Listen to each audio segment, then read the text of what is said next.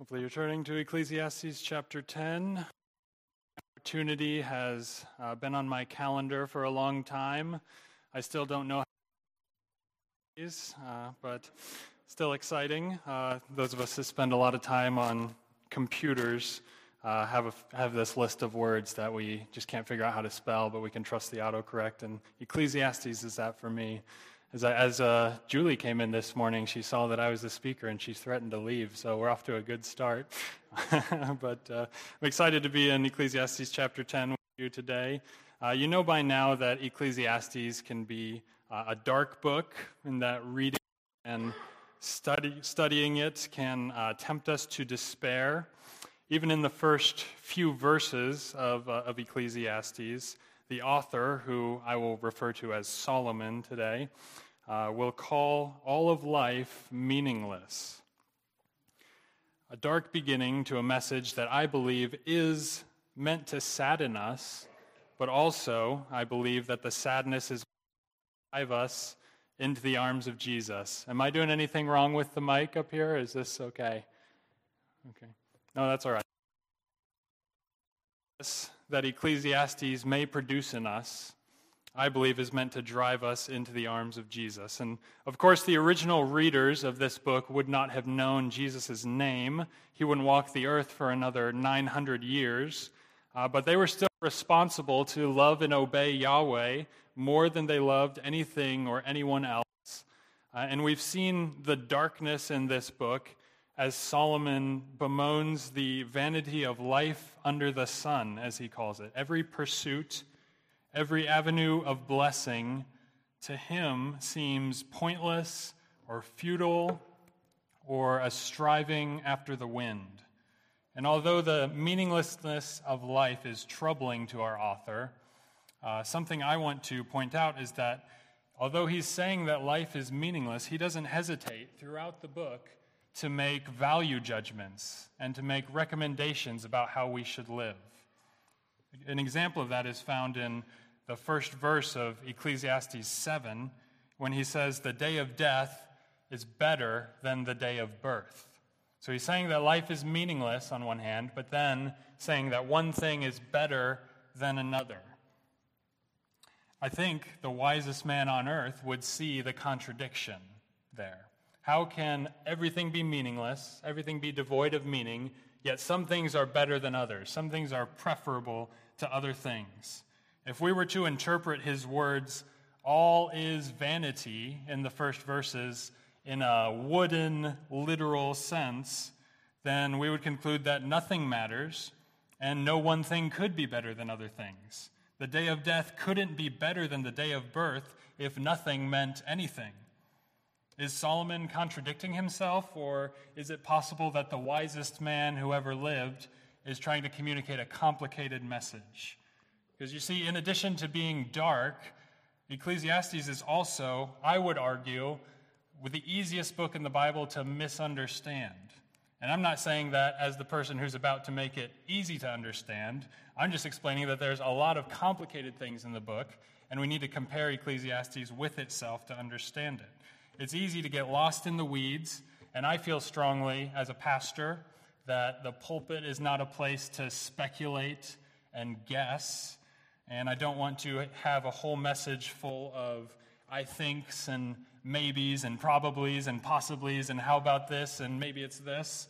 Instead of doing that, I'm just going to grab a hold of something in Ecclesiastes chapter 10 that I do understand. Instead of trying to navigate the whole chapter and explain every possible detail, I'm going to give you a main truth that I, I'm confident in and I believe we can all be confident in. And that truth that I would like to expose is found in the first three verses of Ecclesiastes chapter 10.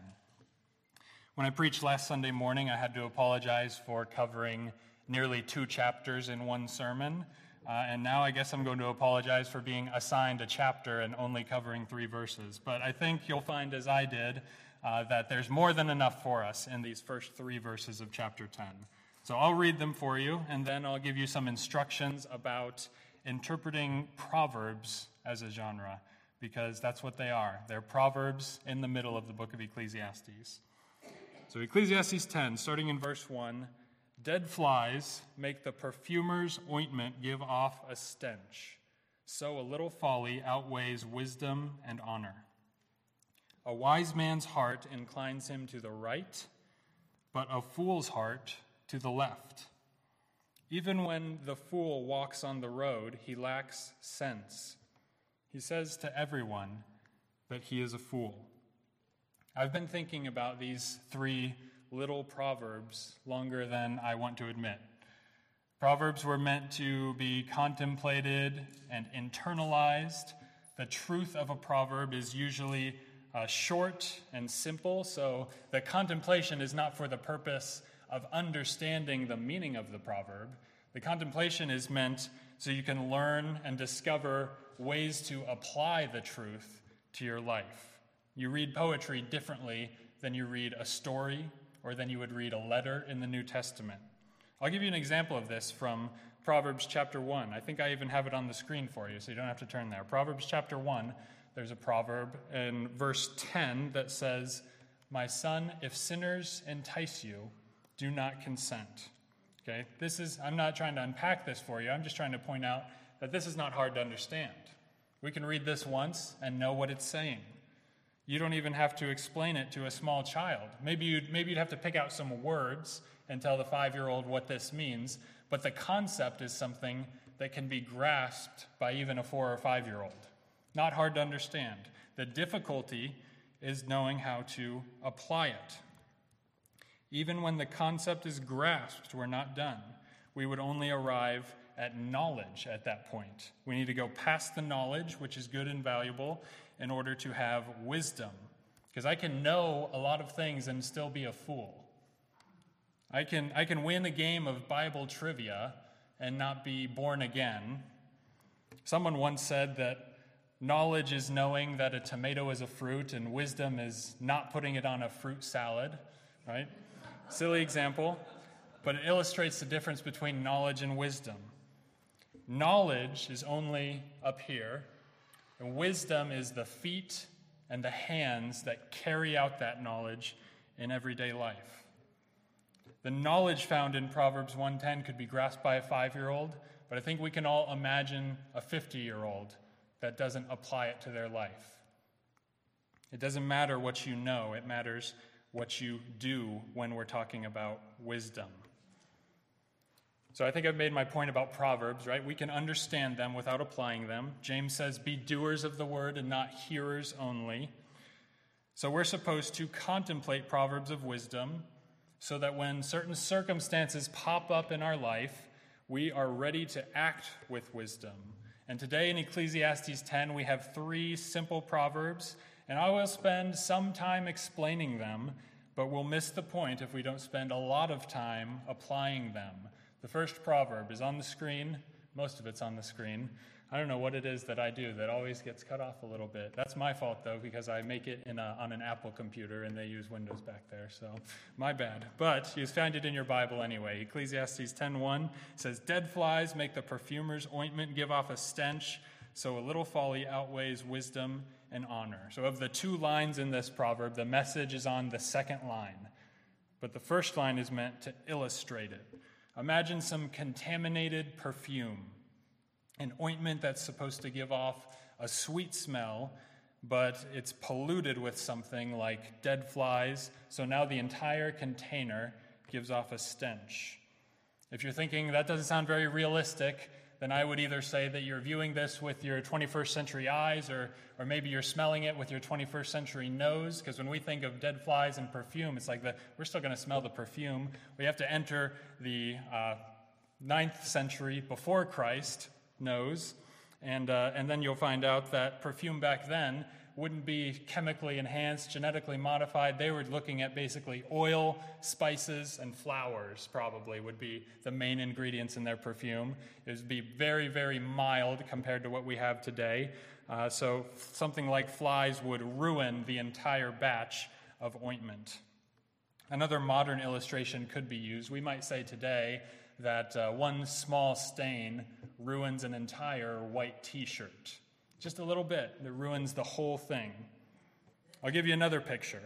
I used to work for a moving company, And on one particularly large job, uh, at the end of the day, I checked my, my watch, was tracking my steps and keeping track of how many calories I burned and all of that. And my watch told me, if it was accurate, that on that day I had walked 23 miles just to and from the moving truck all day. So let's imagine that during those 23 miles, walking back and forth from the truck, think about half of that distance I would be carrying something, and I need to be careful because I'm either loading the truck or unloading the truck and then going back to get the other thing. So half of the time I'm carrying something, being careful, not trying to bump into either the door jamb, trying not to trip as I either go down the stairs or walk back up the, the ramp into the moving van, right? I have to be careful while I'm carrying things. And if I execute the whole move without making a single mistake, that would be really good. So let's pretend I did that. Let's pretend all 23 miles, I haven't made a single mistake yet. If that were the case, that would be a perfect move. What if I made just one mistake? I load it into the truck, I drive carefully, we get to the next location just fine. I unload everything into another house, zero mistakes except for one, and I put everything in the wrong house. My one mistake would undo all of the careful movements that I've done that day. Everything good that I did would be ruined by one little mistake. That's not a real story. I didn't do that.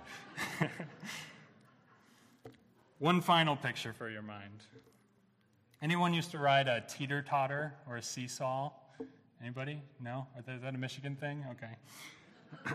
My brothers are here today. I'm the, I'm the youngest of us three, uh, which means when we were little kids, I was the, the smallest and the lightest I'm convinced that seesaws are just made so that older brothers can pick on younger brothers. I'm pretty sure that's why. It's a sick joke when you think about it. Um, you don't want to ride one of these things with someone who's heavier than you, because they can trap you in the air, roll off, and there's nothing to cushion your blow except a metal seat, right? Imagine a seesaw if we load up whatever in your mind wisdom looks like, maybe gold bars, jewels, if you think in the Proverbs. Load up one side of the teeter totter with wisdom. So it's piled high, even overflowing. And then we just sprinkle a few grains of foolishness on the other side. This verse is saying that that foolishness would launch the wisdom into the air.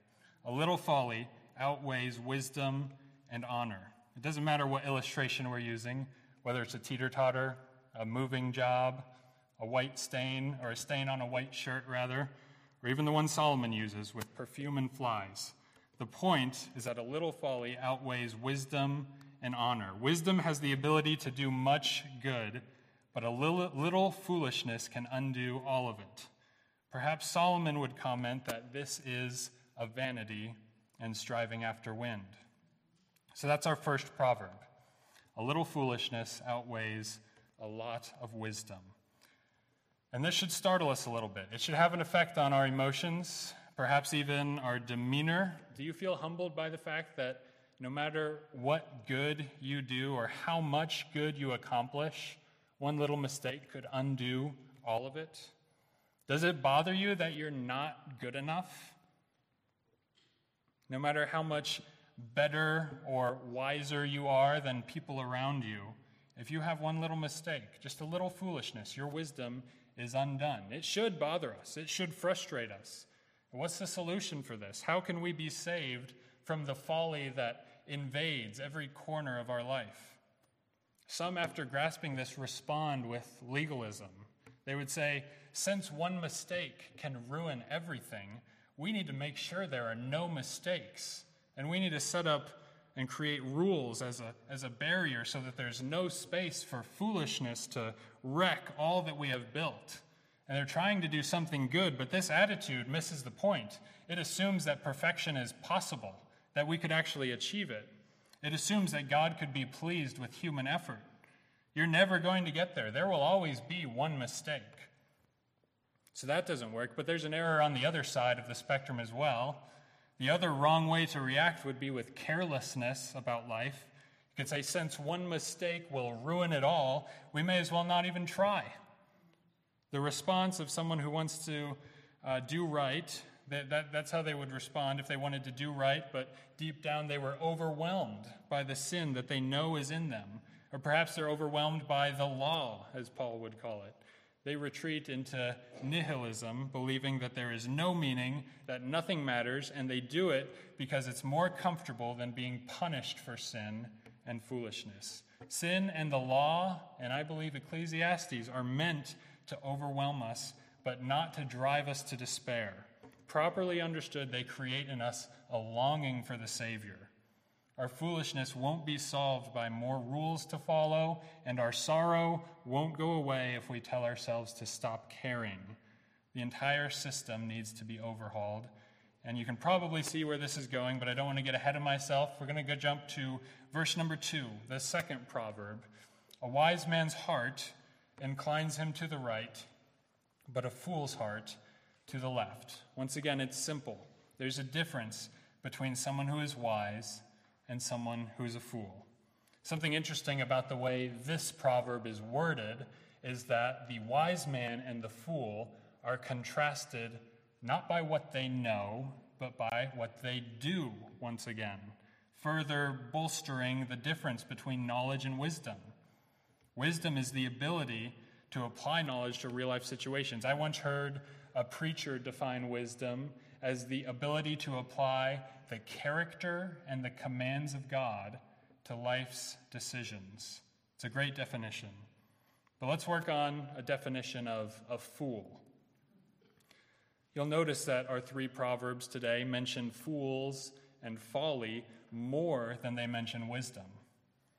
Fools and folly are the focus.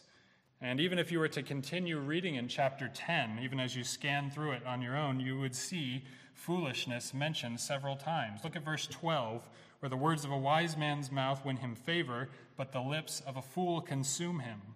Verse 13, the beginning of the words of his mouth is foolishness, and the end of his talk is evil madness. Verse 14, who is it that multiplies words? A fool multiplies words, though no man knows what is to be. Verse 15, the toil of a fool wearies him. Ecclesiastes 10 is about foolishness. So we better learn what it is. And the best biblical definition of a fool is found in Psalm 14:1. Once again, it's on the screen. You can turn there if you'd like, but you don't have to. We're all over the poetic books today, and in Psalm 14:1 says that the fool says in his heart, "There is no God." They are corrupt, they do abominable deeds, there is none who does good. I think of this as a foundational text for foolishness, just like how we would think of Proverbs 1 7 as a foundational text for wisdom. You can compare them, they're on the screen. Proverbs 1 7 The fear of the Lord is the beginning of knowledge, and fools despise wisdom and instruction. So we know that knowledge comes before wisdom. And this verse, we know that the fear of the Lord comes before knowledge, the foundation of it. Psalm 14:1 tells us that the one who rejects God is a fool. I know this is a lot of information. We're supposed to be in Ecclesiastes 10, but I want you to see the primary difference between wisdom and folly. Here it is. Psalm 14:1, living as if God doesn't exist is foolish. Proverbs 1:7, living as if God does exist is the foundation for wisdom and for knowledge. In our passage, Ecclesiastes 10:2, a wise man's heart inclines him to the right, but a fool's heart to the left. The wise man and the fool are being pulled in different directions based on what they believe about God. Wisdom and folly pull us in different directions. There's more to it than that. Look at our, look at our third proverb, verse 3. Even when the fool walks on the road, he lacks sense. And he says to everyone that he is a fool. Even when the fool is doing something as simple as walking, he is proclaiming to the world that he lacks wisdom. Wisdom takes us one way. Living as if there is a God takes us one way. Living as if there is no God takes us down a path of folly. And everyone can see it, unless perhaps they're on the path with you. There's a non biblical proverb, a saying that uh, actually my dad used to tell me when I was a kid. He said it's, it's better to remain silent and be thought a fool than to speak up and remove all doubt. There's a biblical proverb that says basically the same thing. My Sunday school teacher, when I was in junior high, said it this way an empty wagon makes the most noise. They're clever sayings, and there's a lot of truth to them. But verse 3, our proverb in verse 3, takes it even further. If you're a fool, you don't even have to speak to make it known. People can see it when you walk on the road. People can tell by watching your actions. Wisdom is known by its works. The fool walks in a different direction than the wise man walks. So the principle there is folly announces itself and affects everything you do. So to summarize, a little folly outweighs a lot of wisdom, which could drive us either to legalism or to despair. Wisdom and folly pull us in opposite directions because one is a worldview that begins with God and the other has no God and no foundation. And folly announces itself, number three, and affects everything. So it turns out the foundation that you build on matters. If you build a life on a foundation that says God exists and I'm accountable to Him, you're going to work towards completely different goals than if you had started without God. The big idea the main point that all of these proverbs contribute to is very similar to what I believe the main point of Ecclesiastes as a whole is. Here it is, if you want to write it down life without God is pointless because wisdom can't be achieved without God. So if you don't have it, you're a fool. Life without God is pointless. A worldview that doesn't account for God, in that worldview, you can't have knowledge and you can't have wisdom. You're stuck being a fool, stuck walking down the wrong path, stuck proclaiming to everyone that you are a fool. One of the most important Bible verses for our day and age, our time, our culture is Genesis 1 1. In the beginning, God. He's the foundation of our book, our gospel message, and He ought to be the foundation of our lives. Without Him, life really would be pointless. That's the truth. But remember, this is, this is only knowledge. We've only arrived at a truth. We aren't done yet. Knowledge is meant to be applied to our lives. The Holy Spirit inspired this scripture, and it's profitable. It's profitable for us and meant to equip us for good works, not to leave us dangling off the edge of a cliff wondering what's next. Allow me to take you through a guided application of the truth that God has revealed in these verses. The main point is that life without God is pointless. How does that affect our life today in Ypsilanti, Michigan? For a few minutes, I'm going to speak to you, not because I believe this, but just for the sake of uh, the, the rhetoric here. I'm going to speak to you as if you had no idea who God is or what the Bible says. If that were the case, and you were presented with the truth that life without God is pointless, the most obvious reaction in the world, if you believed me, would be okay, well, I'm going to live life with God then, right? Life without God is pointless. I desire meaning in my life, so I'm going to invite God in and include Him. There's a problem with this, though, because God doesn't want anything to do with you. You are a sinner. You can't have a relationship with God. You're an enemy of God. The Bible says you hate God. Every time you break his law, every time you sin, you're demonstrating that you want to live your life on your own as if he doesn't even exist. The, the appropriate response to the problem of sin, the problem of foolishness that Ecclesiastes is giving us, is, that, uh, is, is to make us want God and to uh, make us repent and have sorrow. But most who hear this message, most in the world who hear this message, don't even get that far, do they? Even if they can sense that something is wrong with the world or wrong with them, there's zero desire to take responsibility for it or to confess and repent of the sin and foolishness.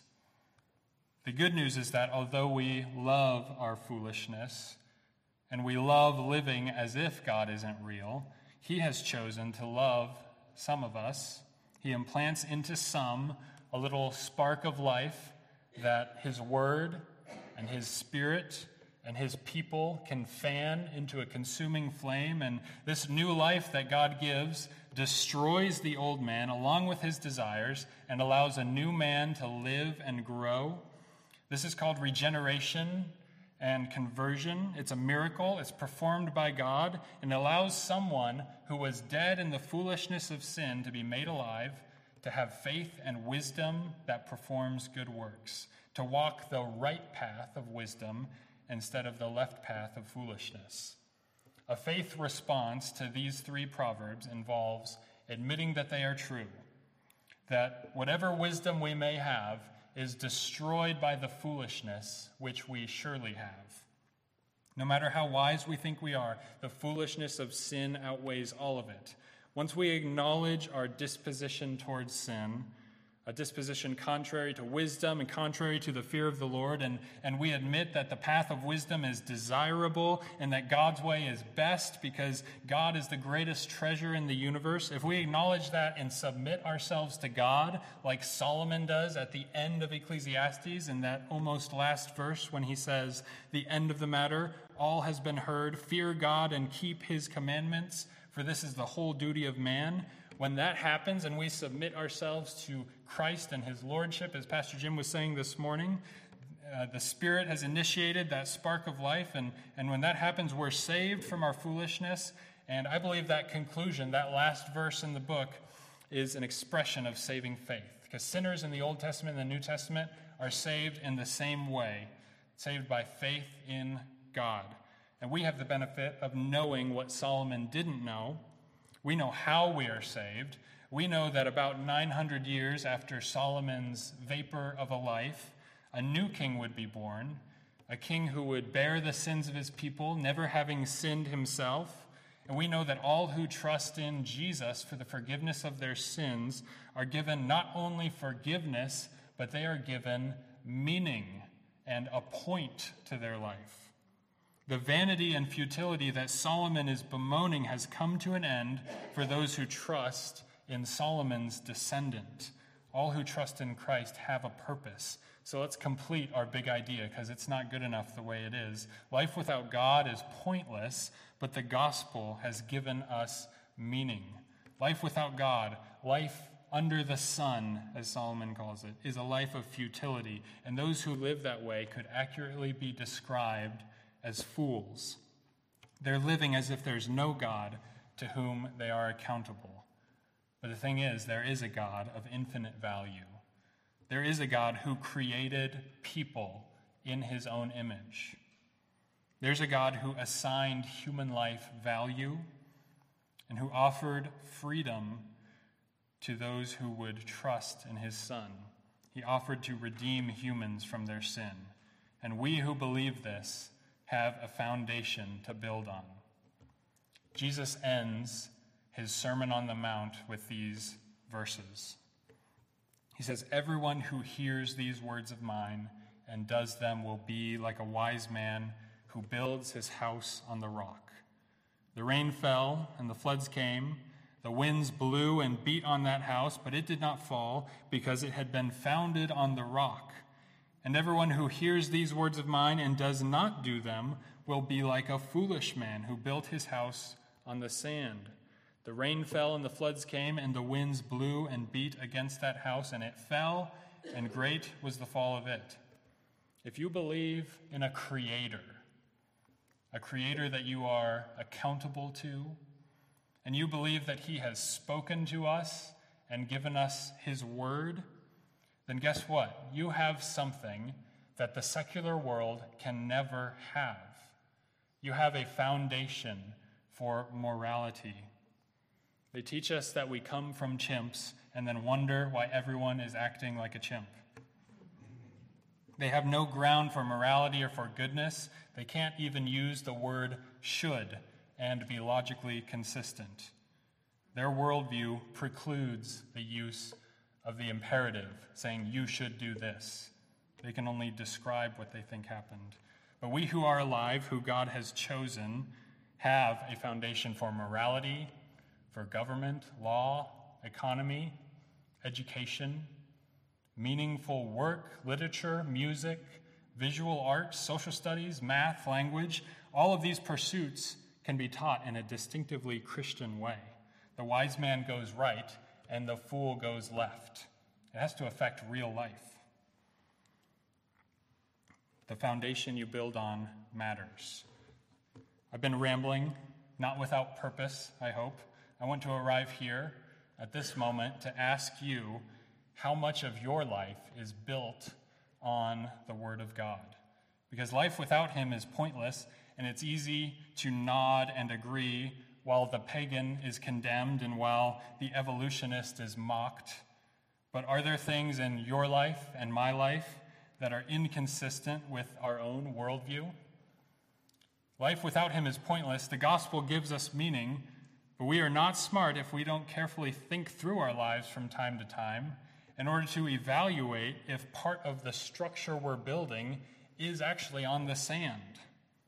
Remember, wisdom takes us right, folly takes us left, and things should be different because of God and the gospel. If Jesus rose again, he has all authority and he is Lord of all.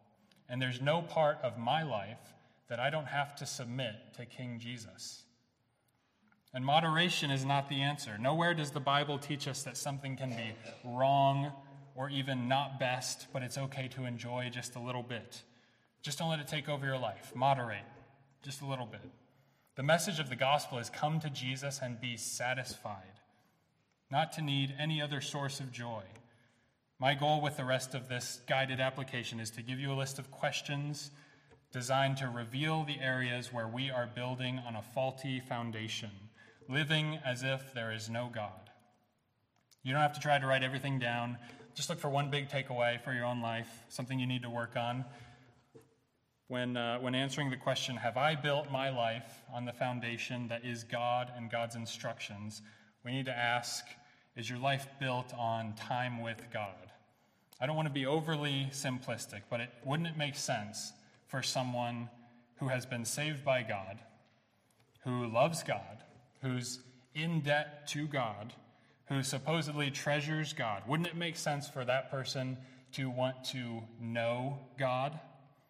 The best way for you to learn about God and to bask in the glory of God is to immerse yourself in this book. It's not about reading the Bible through in 90 days or in 365 days. It's not about how many chapters of your Bible you can read before sunrise. It's about renewing your mind. It's about meditating and chewing on God's words because that's how He chose to reveal Himself. And there's a secondary application here as well. Since God decided to reveal Himself in a book, we have to have disciplined minds. Books are not easy to understand. It doesn't just happen that you understand a book. People throughout history, people have learned how to read in order to read the Bible. People have learned languages in order to read the Bible. There's no practical difference between someone who doesn't read and someone who can't read. We need to be people of the book. We need to love spending time with God that way. Is your life built on time with God? When something unexpected happens, you get less sleep than you anticipated, something changes in your schedule, what's the first thing to go? Is the first thing to go always devotions? It's not about checking it off. Maybe there's a day once in a while where you need to change your morning routine in order to honor God better with the time that you have. But is devotions always the first thing to go? Do you, and do you uh, get saddened when you don't get to have your devotions? Are you, are you relieved because you don't have to spend a half hour trying to figure out what's going on here? Or is it something that you're, you're bummed that you miss out on it? Do you give up devotions before you give up breakfast? What, what have you built your schedule around? Build it around time with God. Second question Is your life built on the local church? Where do you get your sense of community and belonging? Where do you exercise your gifts and your talents and try to fulfill the one another commands of Scripture? Where do you go to get affirmations that your decisions are good and wise? Or, or where do you go to get correction when you fear you might have made a mistake? To whom on this earth do you hold yourself accountable? Who has permission to say to you that you are not representing Jesus well in this situation? The reason to be a member of a church is so that you can be disciplined by the church when you need it. And I'm not only talking about excommunication when I say church discipline. The first step of church discipline is just a conversation with someone who cares about you. right? Going to someone that you care about and saying, I'm not sure about this. I've prayed about it. I've thought about it. Can you explain it to me? That's the start of church discipline. Sometimes it's a misunderstanding, sometimes repentance happens right there. Is there a culture of accountability and repentance and confession among the members of Calvary Baptist Church? The Bible says we're members of one another. Your walk with Jesus is my business, not because I'm a pastor, but because I'm a member. And my walk with Jesus is your business. It's not Jesus and me, it's our journey together. The argument for meaningful, well defined church membership is so that we can know who we are responsible to care for spiritually. If we don't know who the members are, we don't know who carries the name of Jesus. We're members of one another. A life built on the local church because Jesus said so. Last question Is your life built on relationships in the local church? A man once told me that I should always have a Paul in my life, someone who is investing in me so that I can learn and grow, but also that I should have a Timothy in my life someone I'm trying to influence with God's word and by my example of walking with Jesus. But that's not all either. I shouldn't just have a Paul, I shouldn't just have a Timothy. I should also have a Barnabas in my life, someone who is committed to Christ, who can be an encouragement to me, and whom I can encourage so that we can grow together. If everyone in our church had a Paul, a Timothy, and a Barnabas, can you imagine the unity that there would be in this church and how intertwined all of our lives and relationships would be if we had built our lives around relationships over and above our hobbies and our activities and other things? God wants us to walk with Him and to help others do the same. We're supposed to be influencing people. Your discipleship begins when you get saved but it doesn't end until you're with Jesus. We all need to disciple and be discipled. To not do so is to live as if God doesn't exist. If you like to read books, read books with people. If you like to exercise, exercise with people. If you like to eat food, eat food with people. If you like to shoot stuff, shoot stuff with people. if you want to disciple someone specific, do the thing that they like to do, not what you want to do. Find a Paul, find a Barnabas, find a Timothy.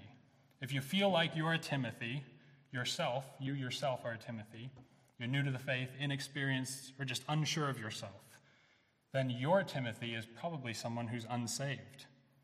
The woman at the well did not wait to tell people about Jesus.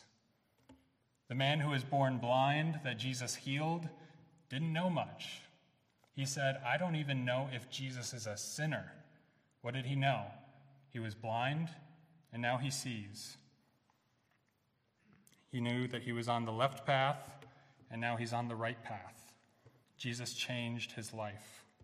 So build your life on time with God, on the local church, and on relationships, both in the church to grow and outside of the church to share. These three proverbs are loaded with meaning for our life today. And they're set within this larger narrative of the meaninglessness of life. But I believe that the Holy Spirit wants us not to settle into the futility, but to break out of it and to grab a hold of a greater meaning, grab a hold of the meaning that we find in the gospel. I'll leave you with the words that Paul uses to close the chapter where he explains the resurrection words that I regularly go to for comfort and assurance that I'm on the right path. 1 Corinthians 15 58. Therefore, my beloved brothers, because of the resurrection, because of the gospel, be steadfast, immovable, always abounding in the work of the Lord, knowing that in the Lord your labor is not in vain, or futile, or meaningless, or a striving after the wind. I'll close you in prayer if you wouldn't mind standing as I do so.